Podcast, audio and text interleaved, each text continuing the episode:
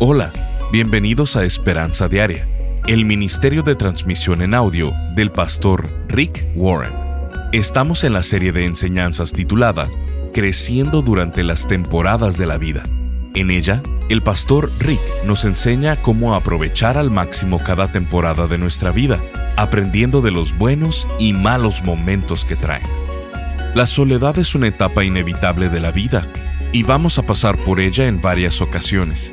En esta transmisión de Esperanza Diaria, el pastor Rick, tomando como ejemplo los últimos días de la vida de Pablo, nos muestra cuatro cosas que pueden provocar soledad en nuestras vidas. Las transiciones, las separaciones, las oposiciones y el rechazo. Indistintamente qué haya provocado la soledad, la pregunta es, ¿cómo lidiar con ella? Escuchemos al pastor Rick en la primer parte de la enseñanza la temporada de la soledad.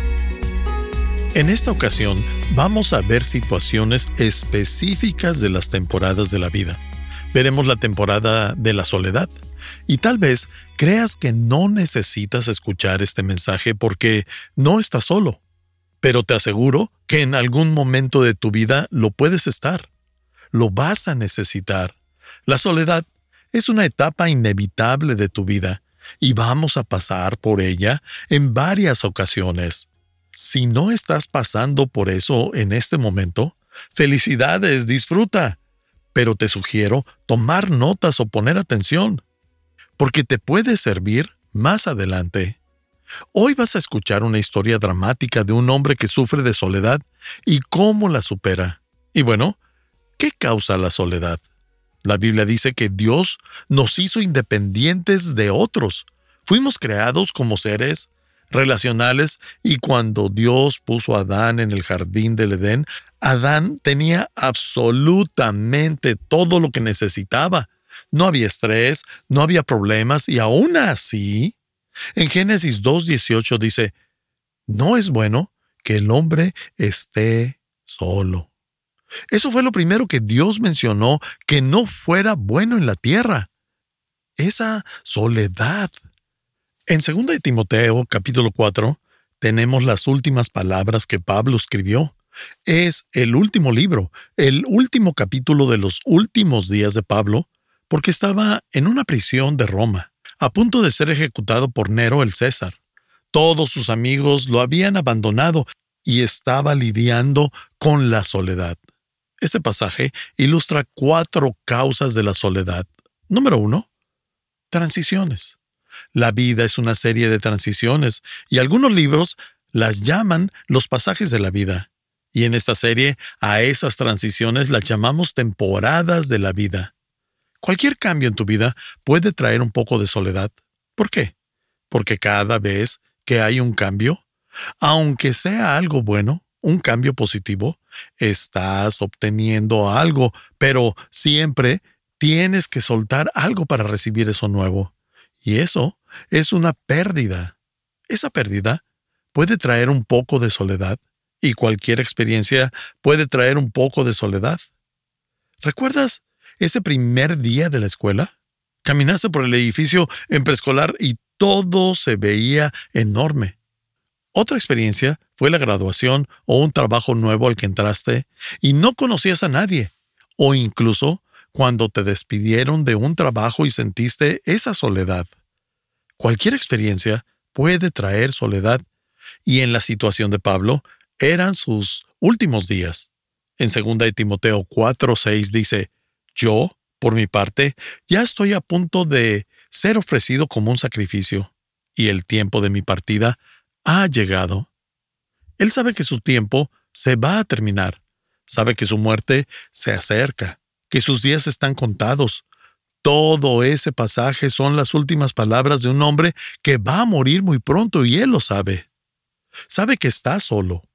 ¿Puedes percibir ese sentido de soledad en este mensaje? ¿Sabías que el 70% de los adultos mayores que están en asilos no reciben ni una sola visita? Esa es la desgracia de Estados Unidos, que dejamos que los adultos mueran solos. Las estadísticas dicen que las personas más solitarias en el planeta son los hombres adultos mayores que están enfermos. Y curiosamente, Pablo entra en esta categoría.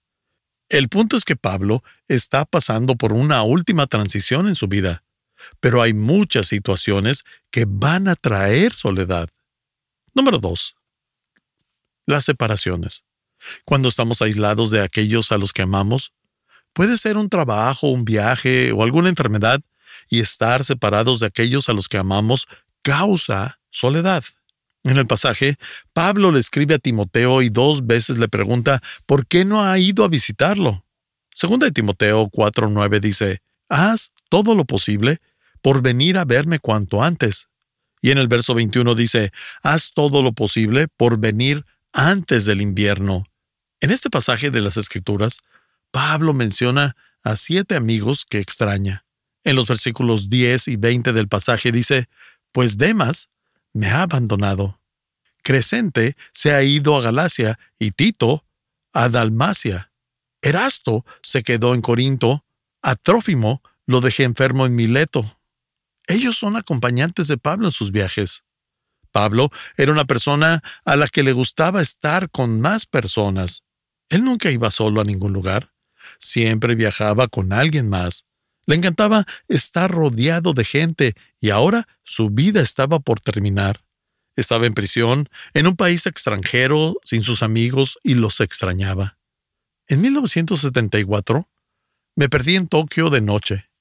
Y es una ciudad de cerca de 25 millones de personas, es enorme. No tenía carro, iba caminando. ¿Te puedes sentir solo en medio de una multitud? Claro que sí. No sabía dónde estaba, estaba verdaderamente perdido en un mar de humanidad a mi alrededor y me sentía muy solo. Caminé hacia un cerro y vi a la distancia una M redondeada amarilla. Eso es algo que conozco.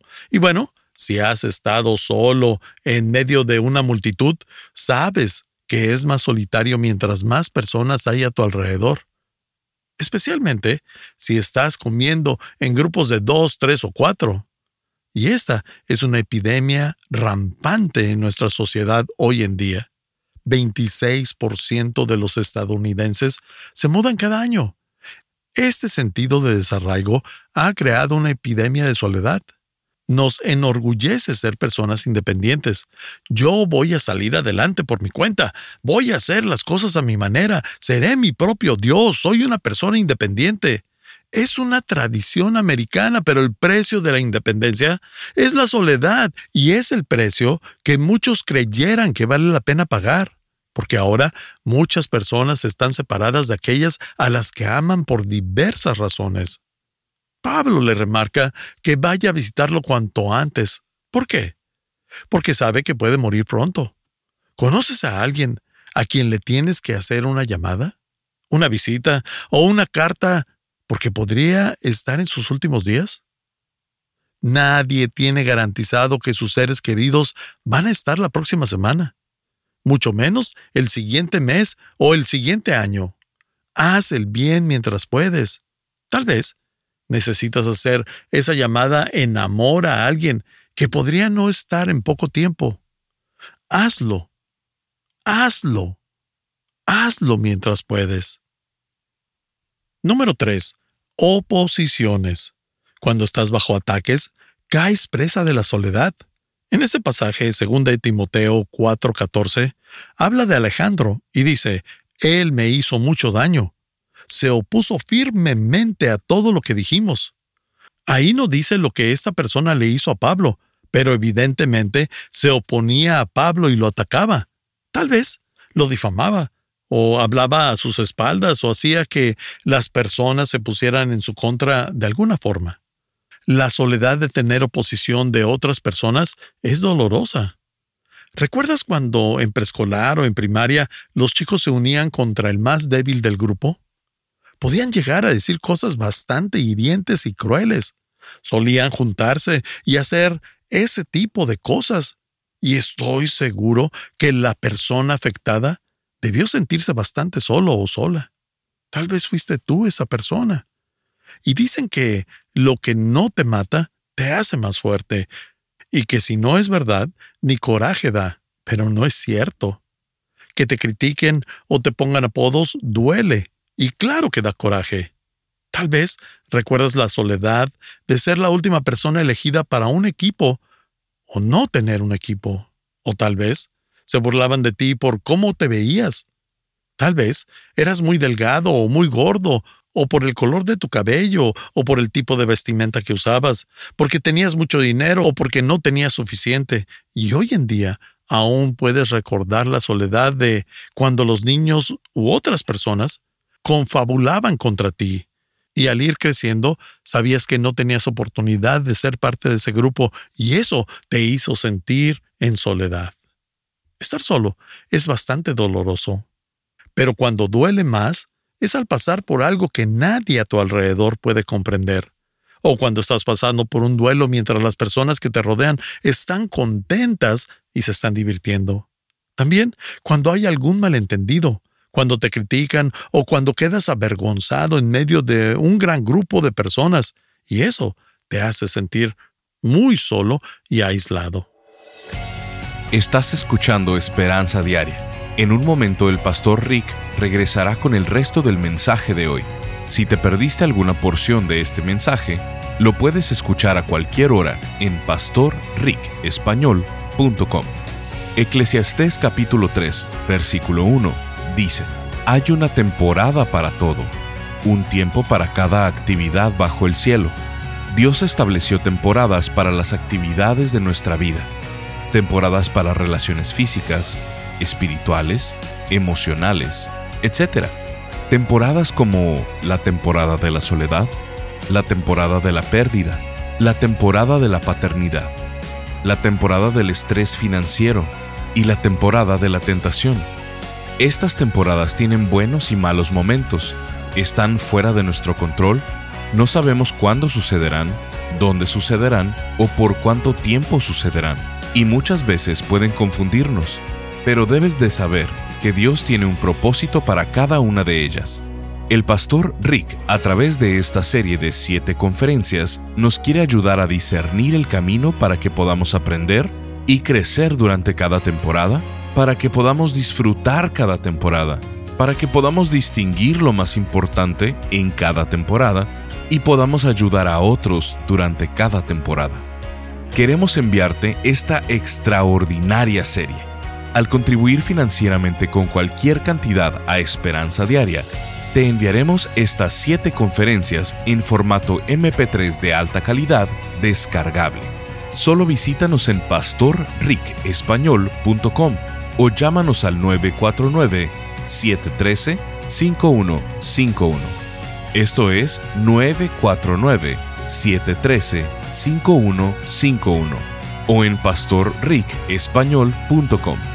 Al estar ahí, te invitamos a que te suscribas para recibir vía correo electrónico el devocional y podcast diario del Pastor Rick. Ahora, volvamos con el Pastor Rick para escuchar la conclusión de esta transmisión. ¿Conoces a alguien a quien le tienes que hacer una llamada, una visita o una carta porque podría estar en sus últimos días? Nadie tiene garantizado que sus seres queridos van a estar la próxima semana, mucho menos el siguiente mes o el siguiente año. Haz el bien mientras puedes. Tal vez necesitas hacer esa llamada en amor a alguien que podría no estar en poco tiempo. Hazlo. Hazlo. Hazlo mientras puedes. Número 3. Oposiciones. Cuando estás bajo ataques, caes presa de la soledad. En ese pasaje, 2 de Timoteo 4:14, habla de Alejandro y dice, Él me hizo mucho daño. Se opuso firmemente a todo lo que dijimos. Ahí no dice lo que esta persona le hizo a Pablo, pero evidentemente se oponía a Pablo y lo atacaba. Tal vez lo difamaba, o hablaba a sus espaldas, o hacía que las personas se pusieran en su contra de alguna forma. La soledad de tener oposición de otras personas es dolorosa. ¿Recuerdas cuando en preescolar o en primaria los chicos se unían contra el más débil del grupo? Podían llegar a decir cosas bastante hirientes y crueles. Solían juntarse y hacer ese tipo de cosas. Y estoy seguro que la persona afectada debió sentirse bastante solo o sola. Tal vez fuiste tú esa persona. Y dicen que lo que no te mata te hace más fuerte, y que si no es verdad, ni coraje da, pero no es cierto. Que te critiquen o te pongan apodos duele, y claro que da coraje. Tal vez recuerdas la soledad de ser la última persona elegida para un equipo o no tener un equipo. O tal vez se burlaban de ti por cómo te veías. Tal vez eras muy delgado o muy gordo, o por el color de tu cabello, o por el tipo de vestimenta que usabas, porque tenías mucho dinero o porque no tenías suficiente. Y hoy en día aún puedes recordar la soledad de cuando los niños u otras personas confabulaban contra ti y al ir creciendo sabías que no tenías oportunidad de ser parte de ese grupo y eso te hizo sentir en soledad. Estar solo es bastante doloroso, pero cuando duele más es al pasar por algo que nadie a tu alrededor puede comprender, o cuando estás pasando por un duelo mientras las personas que te rodean están contentas y se están divirtiendo. También cuando hay algún malentendido, cuando te critican o cuando quedas avergonzado en medio de un gran grupo de personas, y eso te hace sentir muy solo y aislado. Cuando tenemos ese tipo de oposición, solemos crear muros a nuestro alrededor. Nos encerramos en un caparazón y pensamos que nunca vamos a permitir que alguien nos vuelva a herir así. Y para eso no dejaré que nadie se me acerque pero lo único que hacemos es crearnos más soledad a nosotros mismos. Número 4. Rechazo. El rechazo es el más doloroso de todos, es la mayor causa de todas. Puedes sentirte traicionado, desamparado o abandonado por las personas que creías que contabas con ellas. Tal vez fueron amigos o tu familia otros miembros de tu familia, tu pareja, algún socio en un negocio al que le habías dedicado toda tu vida y de pronto algo sale mal y todo cae por la borda. Para ser honestos, sabemos que muchos de ustedes pueden estar lidiando con ese dolor en este mismo momento. Ese dolor de la traición, del rechazo, de personas que pensabas que te serían leales y no lo fueron o que creías que podías contar con ellas, pero no fue así. Tal vez alguien salió de tu vida, un amigo o una pareja, y sientes ese dolor de rechazo. En verdad, lamento que estés pasando por eso. Pero quiero decirte que Dios lo siente también. Él sabe y le importa ese corazón roto. Le importa cómo te sientes y te acompaña. Fuiste diseñado por Dios con una necesidad emocional de ser aceptado por otros. Todos tenemos esa necesidad emocional y cuando no comprendes eso, te puede ocasionar un enorme dolor en tu vida. Es por eso que lo peor que le puedes hacer a una persona es rechazarla. El rechazo es lo peor. Por eso la Biblia dice en Malaquías que Dios detesta el divorcio y el adulterio. ¿Por qué? Porque ambas son formas de rechazo.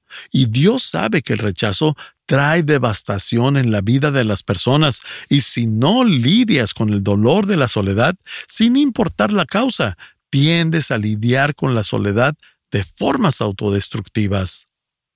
Algunas personas comienzan a hacerse adictas al trabajo para evitar la soledad y nos envolvemos en el trabajo. Estamos tan ocupados que no tenemos tiempo de pensar en la soledad Así que vamos acelerados por la vida y ponemos la alarma temprano para comenzar el día corriendo y trabajando hasta tarde para cansarnos lo suficiente y llegar a la cama a dormir sin tener que pensar en el persistente dolor de nuestro corazón.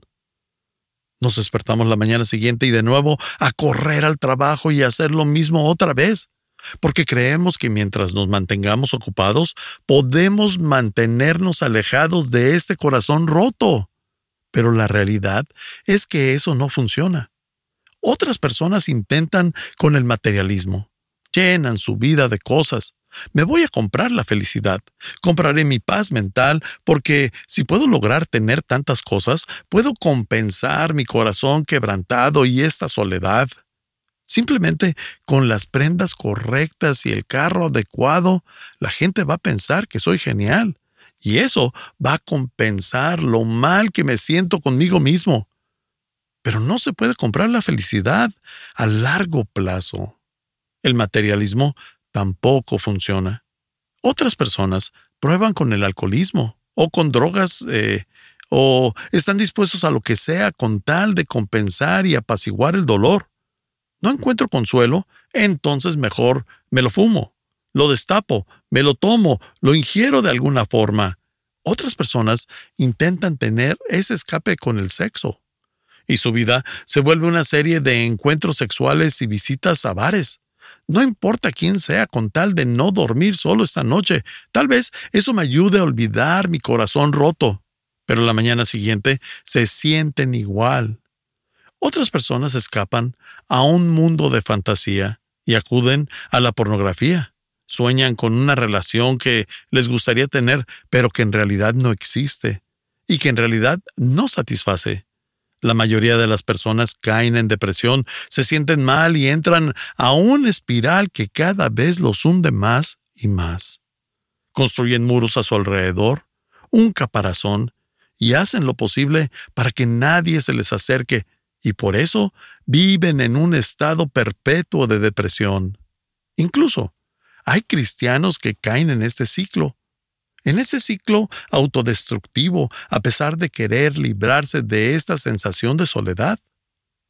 ¿Tú qué haces cuando pasas por una temporada de soledad? Hay cuatro formas de lidiar con la soledad. Y lo vemos ilustrado en la vida de Pablo a la par de que vemos esas cuatro causas o dificultades en la vida de Pablo y en el pasaje que estamos viendo, segunda de Timoteo capítulo 4, vemos el antídoto a este dolor que causa la soledad. Él nos dice que tenemos que utilizar, minimizar, reconocer y enfatizar. Primero, cuando pasas por una temporada de soledad, tienes que utilizar tu tiempo. Eso significa sacar lo mejor en las malas situaciones. Resiste a la tentación de no hacer nada. Toma acción, cualquier tipo de acción. Si la vida te da limones, haz limonada. Intenta pensar en formas creativas en las que puedes sacarle provecho a las temporadas en las que estás solo. En los versículos 12 al 23, Pablo dice, no te olvides de traer el abrigo. Tráeme también mis libros y especialmente mis pergaminos. Voy a estar solo, entonces más vale que me ponga cómodo y haga algo productivo. Estas son dos causas que tienes que hacer en una temporada de soledad. Ponerte cómodo y ser productivo. No vemos que Pablo se ponga a tener autocompasión y tampoco lo vemos quejándose o dándose por vencido por estar solo. Son sus últimos días y sus amigos lo abandonaron. En ese momento no podía pedir una llamada de la cárcel para llamar a alguien. Eso fue hace muchos años y estaba en otro país. No vemos que diga, ¿es esto lo que me merezco después de 30 años de ministerio? Estás escuchando Esperanza Diaria. El pastor Rick regresará en un momento para cerrar la transmisión del día de hoy. Sandra nos escribe desde Bogotá, Colombia, y dice, hace 10 meses nuestra hija de 25 años partió con el Señor, y han venido días muy difíciles, pero encontré al pastor Rick Warren por internet, y Dios ha usado su vida para levantar mis brazos y los de mi esposo también los de mi papá porque mi mamá también falleció el año pasado. Como familia, estamos atravesando un desierto, pero estamos aprendiendo mucho gracias a su ministerio. Gracias a Dios por ponerlo en nuestro camino, porque gracias a su experiencia de vida, me está enseñando a seguir luchando cada día. Dios lo bendiga. Quise escribir para agradecerle a Dios por sus vidas y por todo el ministerio. Bendiciones. Sintonízanos en el siguiente programa para seguir buscando nuestra esperanza diaria en la palabra de Dios. Este programa está patrocinado por el Ministerio de Esperanza Diaria y por tu generoso apoyo financiero.